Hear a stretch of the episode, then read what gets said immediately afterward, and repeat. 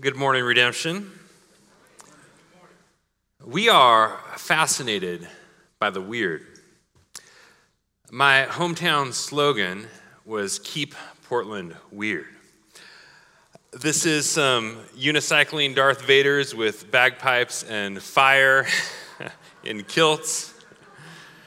You would see this slogan on bumper stickers and murals across the city celebrating the eccentric and peculiar. The popular show Portlandia lampoons the weirdness of Portland. But we were not alone in this quest for weirdness. Uh, there was actually a war for the weird. The slogan actually originated in Austin, a campaign, campaign to keep Austin weird. There was a competition that developed between Austin and Portland to see which city was actually the weirdest. At one time, they ran a study to try and discern which one, which city was the most tattooed, the most dog friendly, vegan friendly, bike friendly, hippie, hipster friendly, beer friendly, green friendly, whatever, all across the board. And Portland won, I gotta say, which is cool. and yet I have found a new contender, a new champion in this quest.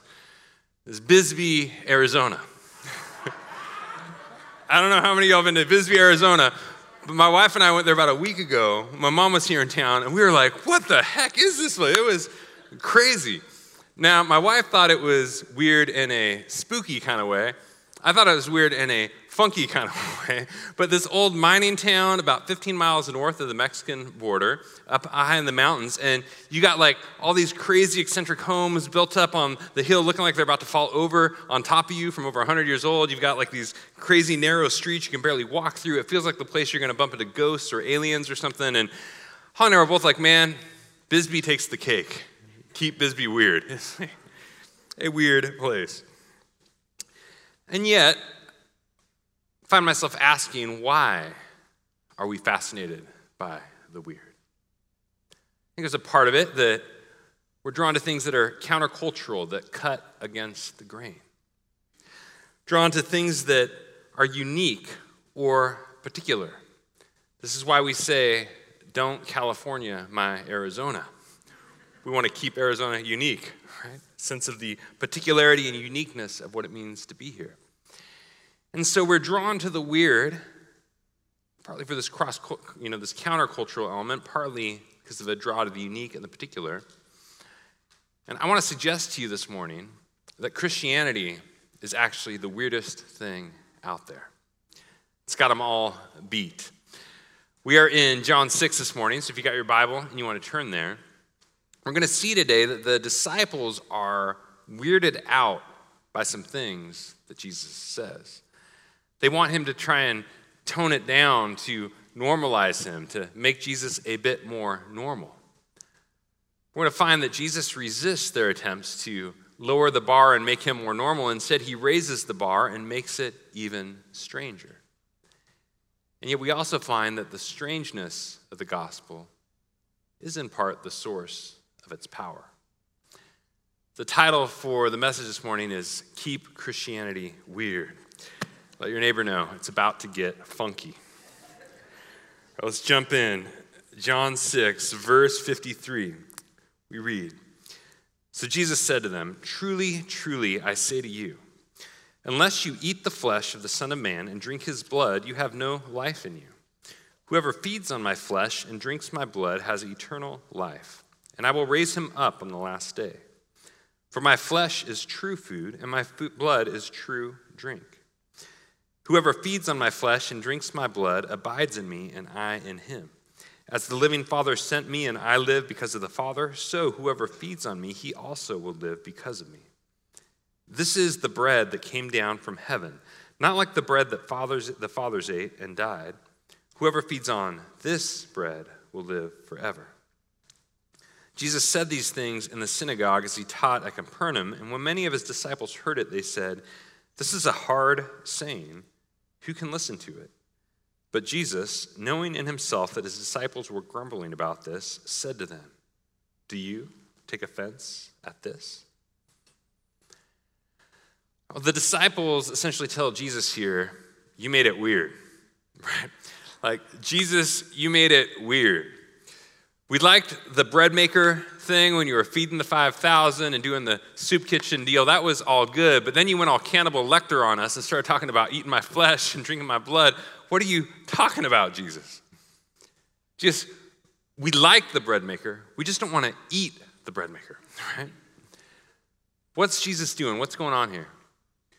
Well, Jesus is saying that the sign he has just done, the feeding of the 5,000, we looked at this two weeks ago, earlier in the passage in John 6. Feeding of the 5,000, it's a sign that points to a deeper reality that we need to feed on him for life. And the reality is, you cannot sustain, sustain your existence on your own. You cannot generate life from within yourself. If you go, try going like 40 days without food, and you'll soon discover you need life from outside of yourself to survive. Similarly, we need Jesus on a deeper spiritual level to receive his life from outside of ourselves in order to survive and be renewed and restored through him. Every week, we come to communion to the bread and the wine, a sign of his body and blood. And this communion that we receive, this is more than just mere remembrance? Remember that as I, I think sometimes some of us think of communion as just mere remembrance, like that photo of grandpa on the mantle who died back in the war. We can think of it as just a uh, something that memorializes or remembers the sacrifice in the past that impacts us today. But Christianity has taught throughout the centuries, the Bible claims that it's more than just mere, mere remembrance, it's also true presence. That the ascended Christ gives himself to us, feeds himself to us through this meal. There's mystery here, but that we encounter the real presence of Jesus, that this is a sacrament, a means of grace, something that he has ordained through which he gives himself to us. Now, different Christian traditions differ on how exactly this takes place. Catholics would say that, you know, the bread and wine actually becomes the body and blood. We don't to that here. Uh, Lutherans would say, well, uh, Jesus' presence, it's, it's around, with, and under the elements. Uh, the Orthodox would say, hey, it's mystery. If you over, try and overanalyze it, whatever, it's just, uh, you kind of ruin it, so there's just mystery, you receive it a mystery.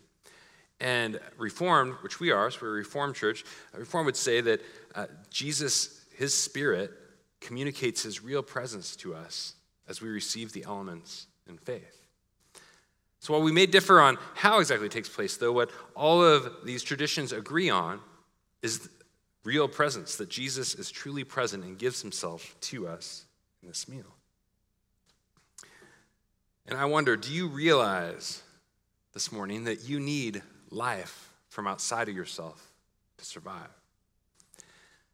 That all of us are on a trajectory towards the coffin.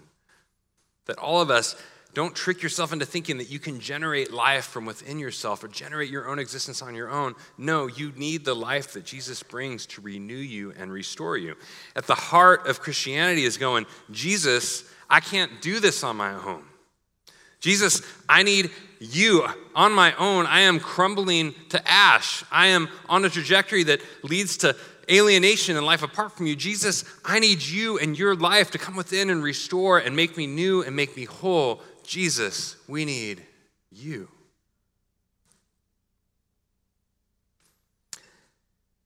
Maybe you have been feeding on others, whether tearing them down or trying to suck the life out of them, and it still leaves you left empty and unsatisfied. But Jesus says, My life is inexhaustible. Come and feast on me. I can satisfy your deepest cravings, meet your deepest hungers with my presence. And I can build you up and renew and restore you and make you whole in the process. Now, Christianity is strange but that strangeness is actually a source of its power. Let me give you a few examples of what I mean. If you're to go out and do some man on the street interviews, right? You got your camera and your microphone, you kind of walk up to a few folks, and if you're to go up to them and ask, hey, what is the biggest problem in the world? What's the biggest problem? Maybe you ask one person and they say the biggest problem in the world is global poverty. You ask another person, they say it's sex trafficking. And then you ask a Christian, and the Christian's like, the biggest problem in the world is that two naked vegetarians listened to a talking snake and ate a forbidden pomegranate. You're like, what? like, you're crazy. What are you talking about? What are you talking about? And yet, the strangeness of that answer is actually a source of its power. What it's speaking to there is that there is a deeper root beneath the symptoms that we experience in our world. That we were made for life with God, union with God, intimacy with God, but now we live in distance and alienation from God because of our desire to be like God rather than to be with God, and it has poisoned us like that fruit. There is a deeper root beneath the symptoms that we see in our world. Another example you keep the interview going, you ask someone else, you go, okay, what's the greatest hope for our world? What's the greatest hope for our world? And one person says, education. We just got to get everyone educated. Another person says, uh, stimulus check. We just need another stimulus package. Then you ask a Christian, they're like, dude, the greatest source of hope for our world today is that a first century executed Galilean carpenter is coming back on a flying horse with a sword sticking out of his mouth to make everything happy ever after again. Right? And you're like, what? that sounds crazy. That sounds strange. But once again, the strangeness is part of the source of its power. So, what we're speaking to there is that the one who gave his life for the world is the one who has been exalted to set the world right again. That the one who is willing to sacrifice himself in humiliation and obscurity is the one who God has exalted, who is not only humble enough to atone for our sin, but is powerful enough to set all things right, to renew and restore God's creation again. The strangeness of the gospel is actually a source of its power. Christianity is strange but true, and it also works. The weirdness of Christianity has actually changed the world. Tom Holland is a renowned British historian. He's written a ton of popular history books, uh, but he used to be skeptical of Christianity and its impact in the world until he began researching it for a new book. He has a new book that came out this last year, a fascinating book called uh, Dominion How the Christian Revolution Remade the World. And one of the things he talks about in this book is how strange Christianity seemed in the ancient world when it first showed up. He says here the utter strangeness of all this, of Christianity and Jesus, uh, the other strangeness of this for the vast majority of people in the Roman world did not lie in the notion that a mortal might become divine. It was, rather, that divinity was for the very greatest of the great. For victors and heroes and kings, its measure was the power to torture one's enemies, not to suffer it oneself. That a man who had himself been crucified might be hailed as a god could not help but be seen by people everywhere across the Roman world as scandalous, obscene, grotesque. Scandalous, obscene, grotesque, or weird. Yet he goes on to say that is this weirdness that changed the world, that today around 3 billion people worship and follow Jesus. That Christianity became the source for so many things that we take for granted today, like human rights and hospitals, like literacy and education, like the arts and science, things that have happened that are just in the air that we breathe. And he goes on to say this He says, Familiarity with the biblical narrative has dulled our sense of just how completely novel Jesus is. Christianity is the principal reason why, by and large, most of us who live in post Christian societies still take for granted that it is nobler to suffer than to inflict suffering. It is why we generally assume that every human life is of equal value. And he goes on to document a variety of ways how the strangeness of Christianity revolutionized and remade the world. Now, you might be weirded out, like the disciples were, by some of the things Jesus says.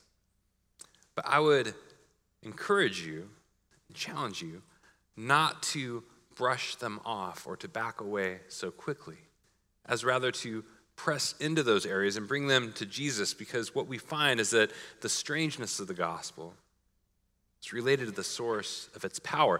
If God is the transcendent God, the creator of all the universe, and He has broken in, He has broken through the steel vaulted ceiling that we have tried to construct to keep Him at bay, and He is revealing Himself, we should expect that it is strange.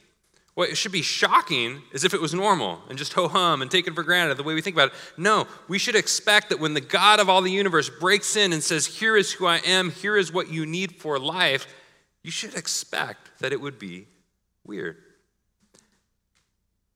And the weirdness of the gospel, the things about Jesus that first seem strange, when we press into them deeper, we find that they are actually a source of its power and life, rooted in Christ our Savior. So, how does Jesus respond to his disciples' question? How does he respond to their concern with this weirdness? Well, verse 61 says, says again, but Jesus, knowing in himself that his disciples were grumbling about this, he said to them, Do you take offense at this? Then what if you were to see the Son of Man ascending to where he was before? It is the Spirit who gives life, the flesh is no help at all. The words that I have spoken to you are spirit and life. But there are some of you who do not believe. For Jesus knew from the beginning who those were who did not believe and who it was who would betray him. And he said, This is why I told you that no one can come to me unless it is granted by the Father. Jesus says here, like, you think that's weird? I'm going to make it even weirder. I'm going to show you some stranger things, right? So I'm going to show you some stranger things. You'll see the Son of God ascended, the Son of Man ascended to the right hand of God. Now, Jesus is talking here about his ascension, that he is going to be exalted as Lord of the world, that it is through him that he's the one who can give the spirit and life to us as humanity again, and that the Father can do the miracle in your heart that you need to turn from yourself and turn to the glory and majesty and wonder of Jesus and who he is. But this had to sound strange to the disciples back then. That this guy standing in front of them, this rejected rabbi, was going to be exalted as the king of the nations and the Lord of the world. They had to be going, man, you're weirder than Weird Al Yankovic, Jesus. You awesome. The stranger thing is this is that Jesus is Lord of all. And this means for us that all of life is all for Jesus, as we like to say around here. That we can't compartmentalize faith as if it's just one corner of our life, that kind of you can keep your religion, as our society likes to say, in kind of your own personal sphere, but don't bring it out into the public. And we say, no, all of life is all for Jesus. And following Him, loving Him, serving Him impacts how we relate to all of life. Jesus is Lord of all, and that means this impacts not only what we believe, but also how we live. Shapes not only our doctrine, but our ethics, not only our metaphysics, but our morality. It's all for Jesus. Now, one of the aspects of Christianity that seems strangest to our society today is our sexual ethic, what we believe about sexuality. Because the LGBT conversation is so loaded, there are many in our culture saying, You guys are wacky, you guys are crazy, you guys are strange. And for many of us as our disciples, as disciples, we don't like the awkwardness. So we want to go, hey, Jesus, can you lower the bar a little bit? Can you make it feel a little less awkward, a little more, a little less uncomfortable? And Jesus, like he did with his disciples back then, he does the same with us today. He says, hey, I'm not going to lower the bar. I'm actually going to raise it. I'm to make it feel more weird and more awkward and more uncomfortable. Find that Jesus actually says, not only can a man not have sex with another man, but a man cannot have sex with his girlfriend until they are married. And when they are married, a man cannot have sex with any other woman but his wife. And when they are married, it is going to be married for life. And Jesus says, if that ain't high enough, I'm going to actually raise it even higher and go, it is a problem that you are 1 a.m. in the morning on Pornhub trying to satisfy those deeper cravings in your soul that that's not meant to satisfy.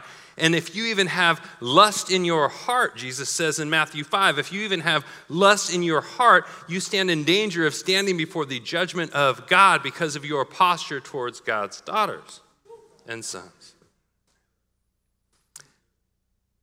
When people ask me, Do you think homosexuality is sin? My first response is usually, Well, I think American sexuality is sin, right? Like the problem is much bigger how we think about sex, how we approach sex, the value that we place on it, what we look to it for. The problem is much bigger. Focusing only on gay sex is like focusing on a leaky faucet on the Titanic, right? Like, yeah, there's water getting into the ship, but American sexuality is the Titanic, and there is a breach in the hull and water flooding in everywhere. And Jesus is like, the ship is sinking over here with me. And when we do, we find that Jesus once more raises the bar even higher to a stranger thing. And he whispers to us a secret, a radical secret in our society. And he says to us, You actually don't need sex and romance to lead a meaningful and fulfilling life.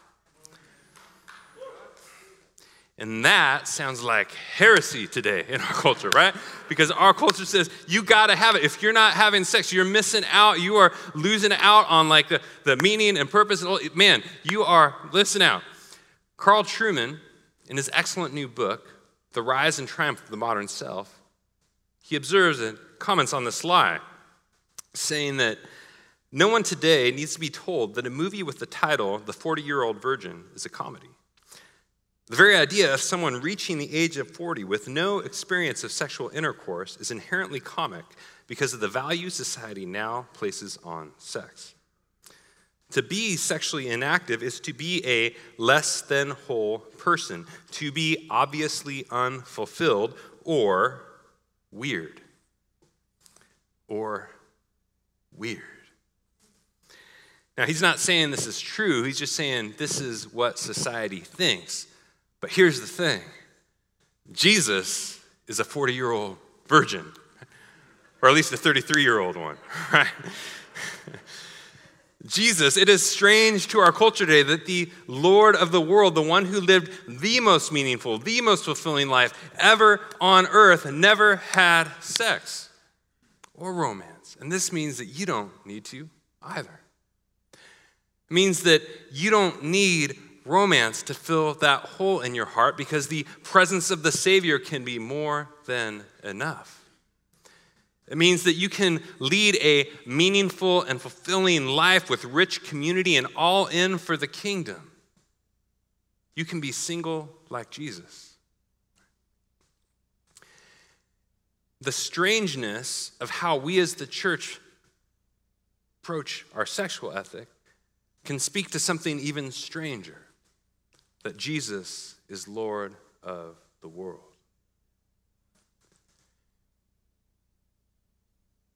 Now, the early church was weird too. I find great encouragement in this that the early church was also weird. Uh, Pastor Tim Keller, he observes, uh, draws on some studies of the early church and notes five distinctives that stood out for the early church in the ancient world, things that made them weird in the eyes of their surrounding society. These were number one, they were known for being generous with the poor. That the Roman emperors of the day, this was an era before social safety nets, and the Roman emperors of the day were saying, man, they take care not only of their own poor, but ours as well, and they're doing a better job than we do with it. This stood out and seemed awkward and strange. Number two, they stood out because of their emphasis on multi ethnic community. One of the strangest, most shocking things about early Christianity was the meal. And if you were to come into their Sunday gathering or the meal, what you would find sitting around the table together were slave and free, Jew and Gentile, male and female, breaking down barriers of race and class and gender and all coming together equal in status before the lordship of Christ. And that was shocking in an era that was even more stratified and where you didn't hang out with people crossing those boundaries. It was revolutionary in the ancient world. Number three, their sex ethic and approach to family. The Romans were known for being stingy with their money and generous with their sex, while the Christians were known, the quip goes, for being generous with their money and stingy with their sex. They raised the bar, elevated a much higher sexual ethic than the society around them. They were also known for being pro life and children. They were famous for adoption and going out and finding the discarded babies and unwanted children and welcoming and receiving them into their homes. They stood against abortion and infanticide that were common back in that day. And this stood out in the ancient world. They said, You guys are weird. And finally, they were known for forgiveness and enemy love. That even as they were being persecuted and thrown to the lions, they prayed for those who persecuted them and witnessed to Jesus, who gave himself for them while they were still his enemies. These five characteristics made the church look weird. And when we hold to all five, it still makes the church look weird today. Keller observes how tendency today is if one leans left politically, you tend to like number one and two, but start to squirm around number three and four, right? Like we tend to like talk about generosity with the poor and multi-ethnic community, but tend to start to squirm when it comes to talking about the sexual ethic or being pro-life. And if you lean right politically in our society today, you tend to like three and four, but get suspicious of one and two. Right? Like we tend to like talk about like sexual ethic, being pro-life. We're like, all right, now we're getting to the real stuff, but start to get suspicious when we start talking about generosity, caring for the poor, the sick, the hurting, and multi ethnic community. And nobody in our society likes number five, right? Like, nobody likes forgiveness and enemy love, especially these days, it seems.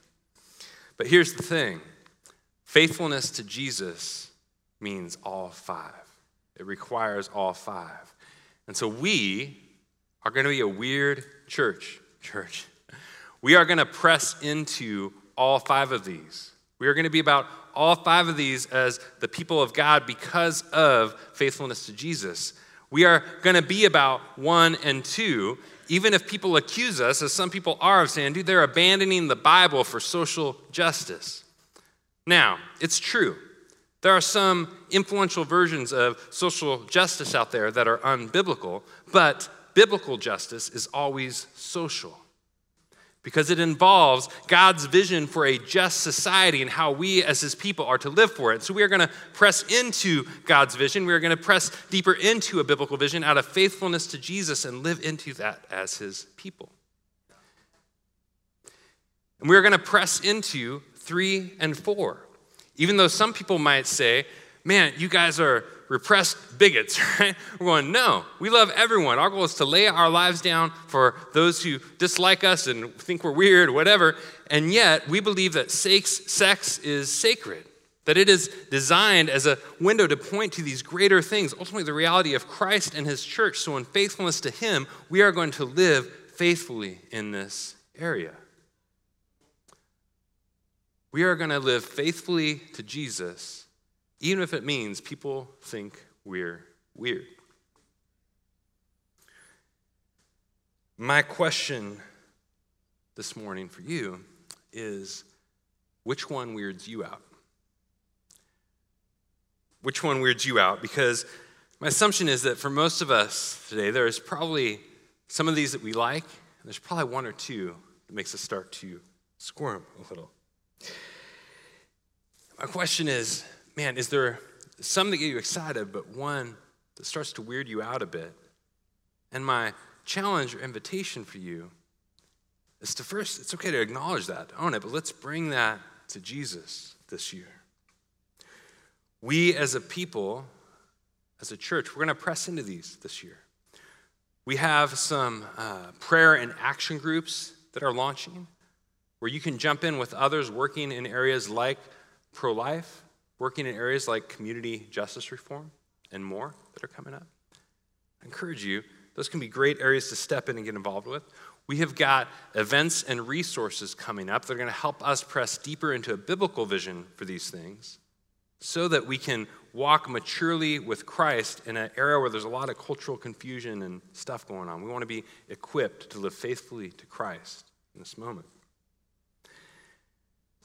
But we're going to be weird this year. and one of the reasons I think some of us don't want to be weird is because we want to belong. We want to belong to a tribe. And in our tribalized society, tribalized moment where things are so uh, pulled an extreme, we want to belong. We don't want to stand out. We don't want to feel weird. But the gauntlet I want to lay down for you this morning, the challenge that I want to lay down for you, is to make the church your tribe and Jesus our chief. We're going to make the church our tribe and Jesus our chief, and we're going to press in to faithfulness to Him in all these areas. Not because we're trying to be whatever to anyone, but we're trying to be faithful to Jesus, who has been so faithful to us. Okay, so where do we find the strength to stay weird? When it gets hard, why do we stay in it when it gets tough? Well, in verse 66, read this. It says, After this, many of his disciples turned back and no longer walked with him. So, Jesus, we're going to another church down the street. You're getting too weird for us. So Jesus said to the twelve, Do you want to go away as well? Simon Peter answered him, Lord, to whom shall we go? You have the words of eternal life and we have believed and come to know that you are the Holy One of God. Jesus answered them, Did I not choose you, the twelve? And yet one of you is a devil. He spoke of Judas, the son of Simon Iscariot, for he, one of the twelve, was going to betray him. Well, we find here that you can embrace the weird when you realize that Jesus is where life is found. Experiencing life in Jesus allows you to embrace the weird. You know, Jesus is a curious cure. When Peter says, Where else can we go? You alone have the words of life. He's just saying, Jesus, you're weird, but you work. Right? Like you get the job done. There's healing and there's life that's found in you. And there are some curious cures. There are healing there's healing that can be found in some strange places. If you consider penicillin, uh, penicillin grows in mold. I wonder who the first person was that had an infection, and his buddy was like, dude, just go lick that mold over there. or tobacco, there are proteins in tobacco that have been found extremely effective in fighting cancer, killing cancer cells. And it's ironic that tobacco, this very thing that can cause a lot of cancer, also has something within it that can defeat cancer. ASU researchers have found promising signs when it comes to autism uh, and a treatment that deals with some of the effects of autism, found promising signs with fecal transplants. Right? Like taking feces and pills and you swallow it and it affects the bacteria in your gut. And so they're exploring and researching this, but that's a strange place to find healing. I wonder with blood transfusions, like who is the first person who is like, I know, like, take that guy's blood and let's put it in that guy, right? That's weird.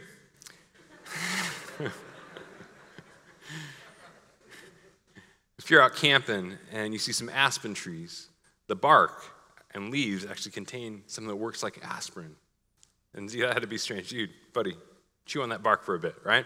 There are some curious cures, some healing that can be found in strange places, and Jesus is a curious cure that he may, though he may seem strange on the outside, when you press in, you find there is healing on the inside of life together with him.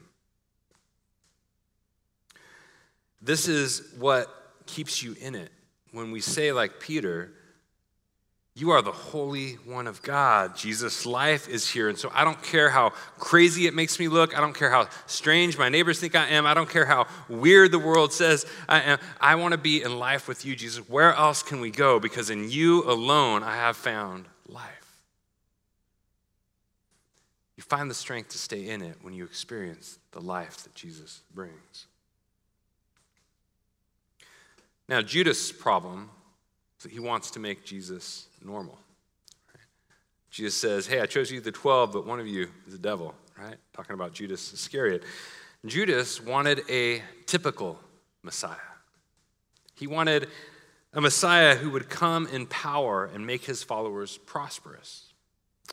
Judas was a lover of money. We read later in John's gospel, he was stealing from the disciples' bank account. And eventually, when Jesus didn't meet his expectations for a normal Messiah, he sold him out for 30 pieces of silver. When you try to make Jesus normal, you betray him. When we try to make Jesus normal, we betray him. When we try to sandpaper off the sharp edges, when we try to get around the hard sayings, we end up not with Jesus, but with a, a, reflection of ourselves. So stop trying to shape Jesus into your image and start being shaped by his. Start being shaped by his. Well, one more thing. I know I've been going here a bit, but this is the last thing, and I think this is important found myself reflecting this week what if we are the weird ones? Like, what if you and I, what if we're the weird one? What if we only think God seems strange because we assume that we're normal? You know, the word weird is actually an acronym that researchers use to describe people who are Western, educated, industrialized, rich, and democratic from these type of countries, right? And the reason they use this acronym is to describe a phenomenon where they said, you know, when doing research, maybe in psychology or anthropology, when, when doing research on the world, 80% of the research tends to be done with weird people, right? Like Western, all the, these folks, uh, even though we're only like 12% of the world's population. But then we just assume that's universal for all humanity. And the problem was we started going out and saying, actually, no, we're actually not as normal as we think we are, right? Like you step into the world and you start finding that some of the implications, the results often don't work because the majority of the world often doesn't look at many things the same way we do, whether that is sex or marriage or family or community or identity or personhood or all these things. When you actually look on the global and historical scene of history, we are the oddballs, right? We are the weird ones. So, one challenge becomes like, dude, you think you're normal, and so then you go out and you assume everyone else is weird, but then you actually step back and go, wait a minute, maybe we're the weird ones, right? Similarly, I think we can assume that Jesus is weird because we assume that we're normal. But the reality is, you're not as normal as you think you are. Everyone's normal until you get to know them, as the saying goes, right? When we make God our bar for what normal is, we begin to realize how weird we are. Right?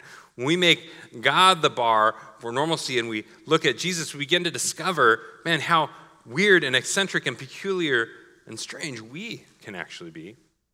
But the beauty of the gospel is that God embraces the weird because God embraced you.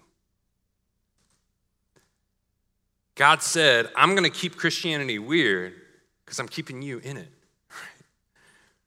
And so you and I, we can embrace the weirdness of Christianity because God embraced the weirdness of us. Now, as we come to communion this morning, we come to Jesus, our curious cure, our strange salvation. We come to the bread and the wine, a sign of his body and blood, the one who said, Eat my flesh and drink my blood. Find your life in me. We come to the Lord of all, saying we want to give all of who we are to all of Jesus, all our life for all of Jesus. And we come to the Savior who embraced the weird, you and I, in order that we could be joined to him forever. So if you are a follower of Jesus, this meal is for you. Let's take the bread, a sign of his body given, and you may receive that now.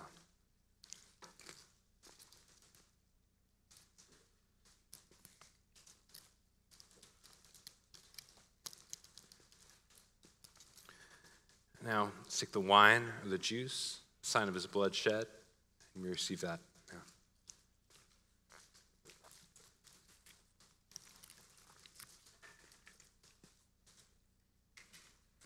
Would you join me in prayer?